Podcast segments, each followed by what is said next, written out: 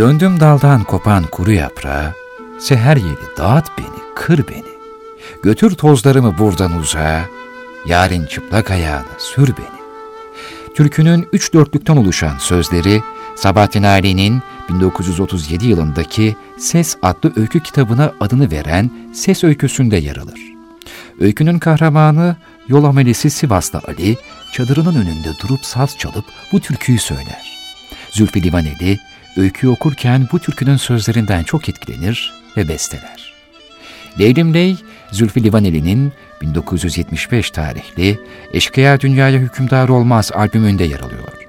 Bu türkü aynı zamanda başrollerini Hülya Koçyiğit ve Cüneyt Arkın'ın oynadığı İstasyon adlı filmde de kullanılmıştı. Aynı filmde yine Livaneli'nin Eşkıya Dünyaya Hükümdar Olmaz adlı eserinin eski versiyonu da bulunmaktaydı. Ancak 80 darbesi sonrasında yasaklı olan Livaneli'nin şarkıları filmden makaslanmıştı yıllarca. Peki ne demektir Leylim? Leyli diye kullanıldığında Leyli aslında gece anlamına geliyor. Fakat Leylim dediğimizde zamanla değişerek sevgili anlamıyla kullanılmaya başlanmış. Ley ise ey şeklindeki bir sesleniş biçimi. Sevgiliye seslenmek. Leylim ley demek. Annemin plaklarında ta 1937 yılına gidiyoruz aslında. Çünkü Sabahattin Ali bu sözleri, dizeleri o zaman yazmıştı.